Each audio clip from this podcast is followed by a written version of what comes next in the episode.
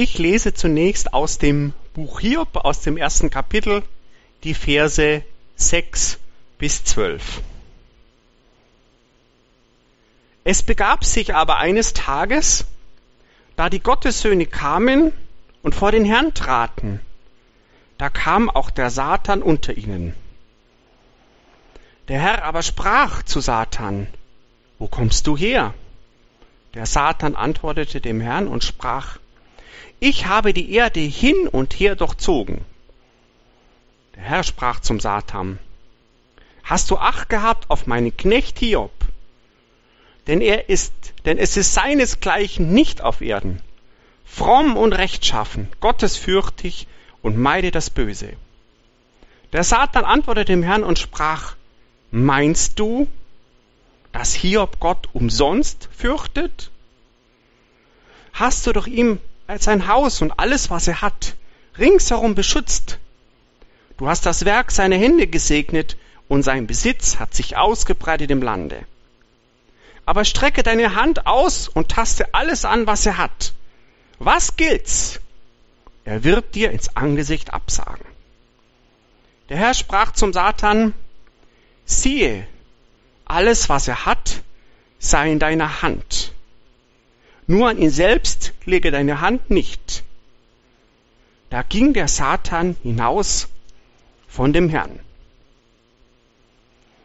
Ja, er geht hinaus und er richtet ganze Arbeit. Den Hiob trifft sprichwörtliches Unglück. Heute sagen wir noch, Jemand hat eine Hiobsbotschaft bekommen. Hier geht es Schlag auf Schlag. Viermal kommen Boten, viermal verkünden sie Unglück.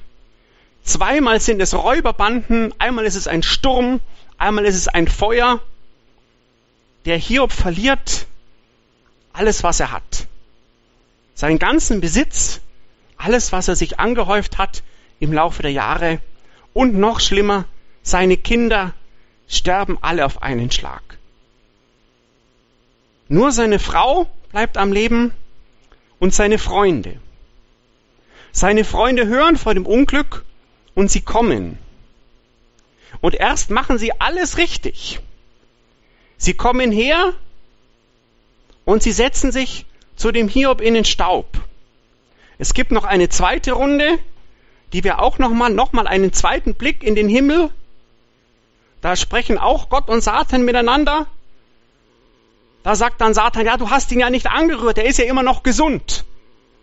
Und dann erlaubt Gott dem Satan auch seine Gesundheit anzugreifen. Und der Hiob hat Geschwüre am ganzen Körper und er sitzt da wirklich wie ein Häufchen Elend in der Asche. Er hat alles verloren. Er hat Schmerzen, es juckt ihn überall. Da kommen seine Freunde. Und wie gesagt, erst machen sie alles richtig. Sie setzen sich zu ihm. Und hier in der Bibel heißt, sieben Tage und sieben Nächte saßen die da und schwiegen. Sieben Tage und sieben Nächte litten sie mit dem Hiob, mit ihrem Freund. So, aber dann dachten sie sich, oh, das ist nicht genug, dass wir einfach nur da sind für unseren Freund. Und sie haben nämlich was dabei. Sie haben eine Theologie dabei. Sie haben eine Erklärung dabei. Was, warum ist das hier passiert? Und in dem Augenblick, wo der Erste den Mund aufmacht, da geht alles schief. Ich werde auf diese Freunde und auf ihre Theologie ähm, im zweiten Teil der Predigt nochmal genauer eingehen. Interessant ist ja hier, diesen Text, den ich da gelesen habe, das ist ja ganz ungewöhnlich, ein ganz ungewöhnlicher Blick, den wir da bekommen, nämlich ein Blick in den Himmel. Das ist die Rahmenhandlung des Buches Hiob. Also wir haben die Geschichte Hiob und seine Freunde und was da alles passiert. Aber es gibt die Rahmenhandlung ganz am Anfang und dann nochmal ein zweites Teil und ganz am Ende, da blicken wir in den Himmel. Und wahrscheinlich ähm, kennen manche von euch auch ein, ein großes Werk deutsche Literatur, ähm, das sie gelesen haben, in der Schule wahrscheinlich lesen müssen, und zwar Goethes Faust. Das hat auch genau diese Rahmenhandlung. Ähm, und da geht es auch, dass Gott und Satan eine Wette abschließen. Hier über den Faust, hier über den Hiob. Ich weiß es ehrlich gesagt nicht, wie bibelfest der Goethe war, aber ich gehe ganz stark davon aus, dass er sich von diesem Text hier hat inspirieren lassen. Ähm, ja, ich habe gesagt, den Hiob trifft sprichwörtliches Unglück. Von einem Schlag auf dem anderen verliert er alles, was er hat. Und es ist völlig unverschuldet. Offensichtlich. Der Hiob hat nichts Falsches gemacht. Es geht um diese Wette, die Gott und Satan im Himmel schließen. Das weiß der Hiob nicht, das wissen auch die Freunde nicht. Und die Vermutung liegt nahe, dass wir hier in diesem Buch Hiob der Frage nachgehen, ja, warum ist denn das so? Warum ist denn das so, dass so viel Leid, so viel Unglück und so viel Schmerzen in der Welt ist? Und oft ist es ja auch so, dass es die Falschen trifft. Eine Frage, die die Menschen ja zu allen Zeiten bewegt hat. Und viele schlaue Menschen haben da viele schlaue Sachen gesagt und geschrieben. Die Theologen haben sogar einen Begriff dafür geprägt. Die Theodizee-Frage. Habt ihr vielleicht schon mal gehört? Die Theodizee-Frage. Warum lässt Gott denn das zu? Vor allem, wenn es doch ein liebender Gott ist. Wie kann das sein? Aber wenn wir uns hier diesen Hiob anschauen und dieses Buch Hiob, dann merken wir, wir kommen auch dieser Frage hier nicht sehr viel weiter. Es gibt ein paar Dinge, die man festhalten kann. In diesem Text, den ich gerade vorgelesen habe, kommt das auch klar zum Ausdruck. Gott und Satan, die sprechen miteinander, aber die sind nicht gleichberechtigt. Das ist kein gleichberechtigtes Ringen so zwischen Gut und Böse und mal gewinnt Gut und mal gewinnt Böse. Nein. Gott ist der Herr. Und alles, was der Satan hier tut, das kann er nur mit Erlaubnis Gottes tun. Gott ist stärker als der Satan. Er muss das zulassen. Ah, das hilft uns aber nicht bei der Frage, warum lässt denn Gott denn das zu? Bei dem Hiob geht's um eine andere Frage. Ja, natürlich auch um Leid und Unglück, aber es geht um eine Frage, um ein kleines Wörtchen. Und das habe ich hier in diesem Text auch vorgelesen. Und zwar das Wort umsonst. Umsonst. Der Satan spricht es aus und er sagt, meinst du denn, dass dir der Hiob umsonst dient? Gott sagt ja, schau dir den Hiob an, der macht alles richtig, der ist total fromm, der hält sich an meine Gebote. Und der Satan hat kein Argument gegen das, was Gott sagt. Deshalb kommt er von der anderen Seite und sagt, ich stell mal die Motivation des Hiob in Frage, weil an seinen Handlungen hat er nichts auszusetzen. Er stellt die Motivation in Frage. Auch darauf werde ich gleich nochmal eingehen. So, jetzt komme ich erstmal zu den Freunden. Also, das Ganze ist so, nachdem die da sieben Tage und sieben Nächte gesessen haben, fängt der Erste an zu reden. Und ja, dieses ganze Buch Hiob bis letzten Endes sind das eigentlich diese Reden der Freunde und Hiob antwortet dann immer, er widerspricht ihnen und dann kommt der zweite Freund und dann widerspricht der Hiob wieder und irgendwann sind sich diese Freunde oder der eine äh, ärgert sich dann über die anderen, weil er sagt, hey, jetzt habt ihr den Hiob immer, jetzt habt ihr so lange geredet, habt ihr den Hiob immer noch nicht überzeugt. Und ganz zum Schluss sagt dann, meldet sich Gott bei Hiob und sagt, deine Freunde haben falsch geredet. Sie haben falsch geredet, bitte du für deine Freunde. So, aber was haben sie jetzt mitgebracht? Die Freunde sagen, es gibt einen Zusammenhang zwischen Schuld, Sünde und dem Leid. Es gibt einen Zusammenhang und sie sagen nicht nur, nein, es gibt da nicht irgendwie einen Zusammenhang, sondern sie sagen, das gibt einen direkten Zusammenhang, einen direkt proportionalen Zusammenhang. Das heißt, wer Schuld auf sich lädt, wer sich versündigt gegenüber Gott, der wird von Gott gestraft. Und wie gesagt, das ist wichtig, im direkt proportionalen Zusammenhang. Auf kleine Sünde folgt kleine Strafe, auf mittlere, mittlere Strafe, auf große Sünde, große Strafe. So stellen sie sich hin vor dem Hiob und sagen, Hiob, schau dir das an. Du hast alles verloren. Deine Kinder sind gestorben. Du bist krank. Das hat seine Ursache, weil du Schuld auf dich geladen hast. Und eben nicht irgendwas Kleines, was man so mal vergessen kann. Nein, da muss massive Schuld in deinem Leben sein. Und dann sagen sie, die einzige Möglichkeit ist, dass du deine Schuld vor Gott bekennst. Stell dich hin vor Gott, demütige dich vor Gott. Dann wird dir das auch vergeben, dann wird er gnädig sein. Und dann wird es dir wieder gut gehen. Das ist das letzten Endes kurz zusammengefasst, was in diesen vielen Kapiteln Hiob steht. Und das hört sich auch alles total fromm an und ich würde mal sagen, 90 Prozent von dem, was die Freunde sagen, ist auch theologisch richtig. Aber der Kern, der Kern ist es nicht. Und Hiob sagt, nein, das stimmt nicht. Ich bin nicht schuldig. Und das ist keine Selbstgerechtigkeit, dass der Hiob sagt, ich habe noch nie irgendwas falsch gemacht. Nein, das kann er nicht sagen. Aber er sagt, dieses Unglück, das mich getroffen hat, das hat nicht die Ursache in einer Schuld, die ich auf mich geladen habe. Ja, wie ist das jetzt? Schuld und Leid. Gibt es da diesen Zusammenhang? Die Freunde sehen ihn. Wie gesagt, Gott sagt zum Schluss, die Freunde haben falsch geredet. Im Römerbrief, im sechsten Kapitel, Vers 23, da schreibt Paulus, der Sünde sollt ist der Tod. Der Sünde sollt ist der Tod.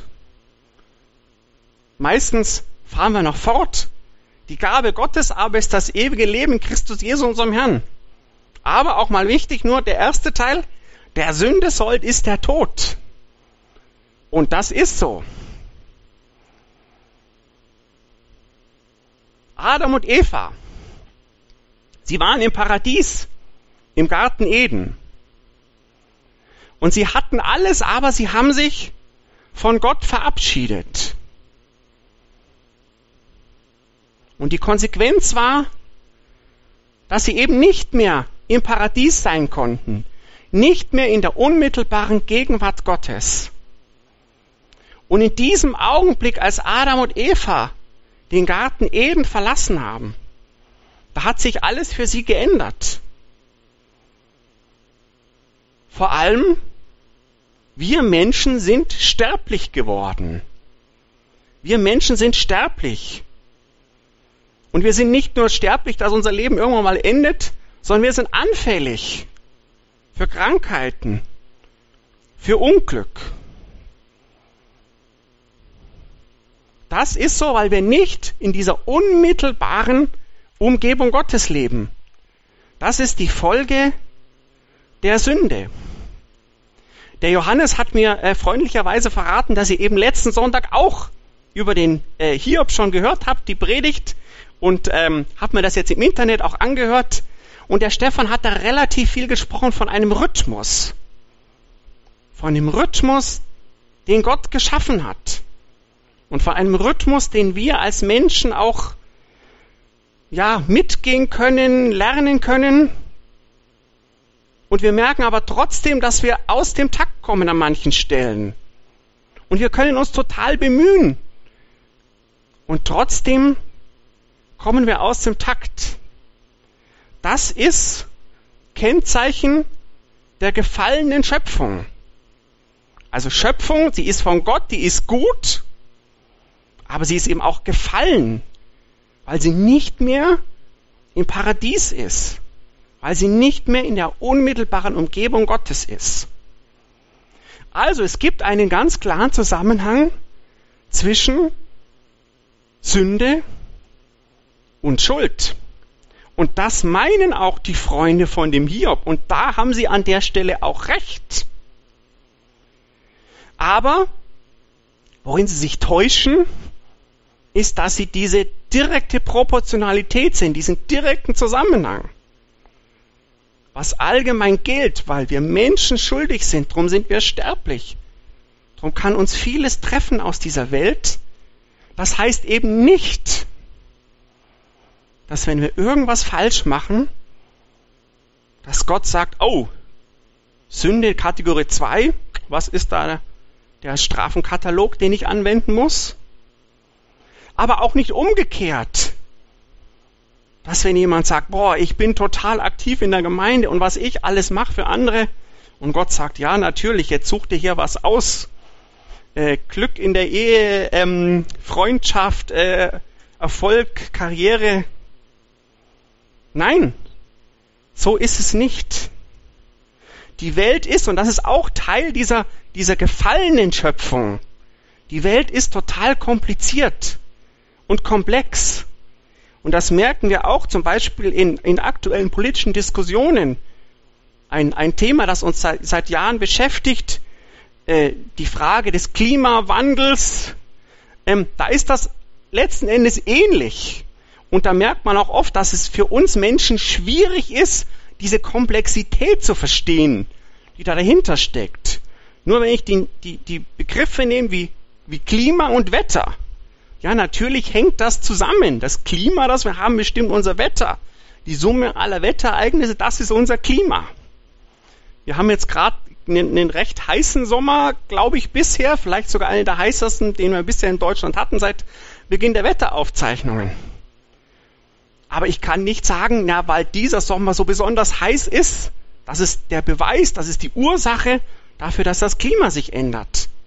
Genauso wie ich auch nicht sagen kann, wenn es im Winter minus 10 Grad ist, na, wo ist denn die klimatische Erwärmung? Das ist viel zu kurz gegriffen. Ja, wir Menschen sind das gewohnt, dass wir sagen, ja, wenn ich hier irgendwie drehe, dann, dann, dann funktioniert das. Wenn das eine passiert, dann ist das Ursache Wirkung. Und das ist in, in vielen einfachen Dingen ist das so, aber bei so komplexen Dingen, da ist das nicht so. Ja, durch die Schuld sind wir sterblich? Sind wir anfällig als Menschen? Aber im Einzelfall gilt das eben nicht. Ich kann nicht von dem Unglück des einen, von dem Erfolg des einen zurückschließen, der hat besonders gesündigt oder der war besonders fromm. Insofern ist das fatal, was diese Freunde hier sagen. Das ist natürlich auch seelsorgerlich fatal.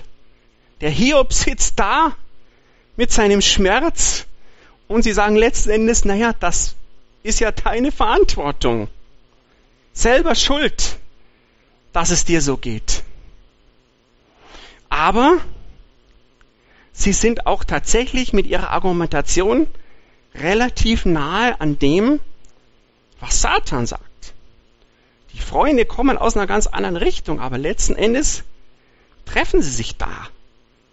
Weil ihr Rat ist ja an den Hiob, bring dein Leben mit Gott in Ordnung, damit es dir wieder gut geht. Damit du gesund wirst. Damit du Erfolg hast. Damit du wieder reich wirst. Aber ist das der Grund, um unser Leben vor Gott in Ordnung zu bringen? Umsonst. Meinst du, dass Hiob dir umsonst dient. Und der Satan führt das aus und sagt, du hast doch alles gesegnet. Das ist ein gemachter Mann, der Hiob. Er ist reich, er ist angesehen. Das ist doch, das ist doch klar, dass der fromm ist. Das ist doch nicht schwer, fromm zu sein wenn du ihm das alles gibst. Und das wirft die Frage auf, ja, was ist denn der Glaube, unser Glaube an Gott? Wenn wir dem Satan hier folgen und wenn wir den Freunden folgen von dem, von dem Hiob, dann ist es ein Handel mit Gott. Ein Deal. eine Win-Win-Situation, wie man auf Neudeutsch sagt. Ja, alle haben was davon. Wir Menschen, wir machen einfach das, was Gott uns vorgibt. Wir beten ihn an, wir loben ihn, wir befolgen seine Gebote. Und dann schüttet Gott seinen Segen aus über uns. Ja, aber ist es das? Also es mag ja sein, tatsächlich, dass es für uns Menschen gewisse Vorteile hätte, wenn das so wäre. Ich könnte mich hier hinstellen, könnte sagen, ihr müsst genau das und das und das machen und dann wird euer Leben gelingen und Gottes Segen ist euch garantiert. Aber wie sieht's denn mit Gott aus? Braucht Gott denn das? Ist das seine Absicht? Hat uns Gott deshalb geschaffen als Menschen? Nein, natürlich nicht. Gott hat uns geschaffen als Gegenüber, weil er mit uns Gemeinschaft haben will. Aber er hat uns nicht geschaffen als Untertanen, die nur da sitzen und Halleluja rufen. Und er hat uns nicht geschaffen, um in Unfreiheit zu leben. Und er hat uns nicht geschaffen mit irgendwelchen Tricks, uns auf seine Seite zu ziehen, sondern er hat uns geschaffen, dass wir mit ihm leben. Es geht also nicht um das, was Gott uns gibt und was Gott uns schenkt. Und natürlich will er das auch. Ich finde eine ganz bewegende Stelle im, im zweiten Buch Mose, als Gott den Mose beruft, sein Volk aus Ägypten zu führen. Und Gott sagt, ich habe euer Geschrei gehört. Ich weiß, wie es euch da geht in Ägypten in der Sklaverei. Ja, Gott ist ein Gott, der weiß, wie es uns geht. Ob es uns gut geht oder ob es uns schlecht geht. Und natürlich will er, dass es uns gut geht, gar keine Frage. Und hier greift er auch ein und ihr kennt das sicherlich, was Gott hier alles tut, um das Volk Israel aus Ägypten herauszuführen. Ja, kommt zum Herrn, wenn es euch schlecht geht und bittet ihn. Aber das ist eben nicht alles, was Gott uns gibt. Es geht nicht in erster Linie um die Gaben, um die Geschenke, die Gott macht, sondern er gibt sich selbst. Und das merken ja eigentlich auch wir Menschen, wenn wir was verschenken. Wenn wir jetzt unserer Frau, unserem Mann, unseren Kindern, einem guten Freund was schenken. Ja, was ist das Entscheidende bei so einem Geschenk? Doch nicht der materielle Wert. Und doch auch nicht, dass man sagt, oh, das habe ich jetzt immer schon gebraucht. Super, ja, klar, das ist toll. Aber wenn wir was verschenken, ja, dann verschenken wir auch einen Teil von uns. Wir stärken damit unsere Beziehung, dass wir sagen, hey, du bist mir wichtig, drum habe ich hier etwas für dich. Und so handelt Gott auch. Ja, er gibt uns. Aber das Entscheidende ist nicht, was er gibt, sondern dass er sich selbst gibt. Dass er sich selbst gibt in seinem Sohn.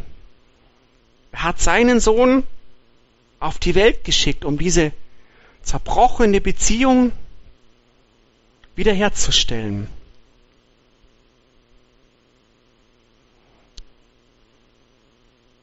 Der Hiob, der sitzt immer noch da in seinem Elend und er versucht das abzuwehren, was seine, was seine Freunde ihm sagen und er versteht das nicht, warum das so ist und warum ihn das trifft. Aber an einer Stelle, da bricht's aus ihm heraus und er sagt, ich weiß, dass mein Erlöser lebt. Ich weiß, dass mein Erlöser lebt. Und er hatte ja noch keine Ahnung von Jesus und, und was noch alles passieren wird. Aber er weiß, dass er sich auch da in dieser Situation auf seinen Glauben verlassen kann und auf Gott verlassen kann. Und dass er an ihm festhalten kann. Amen.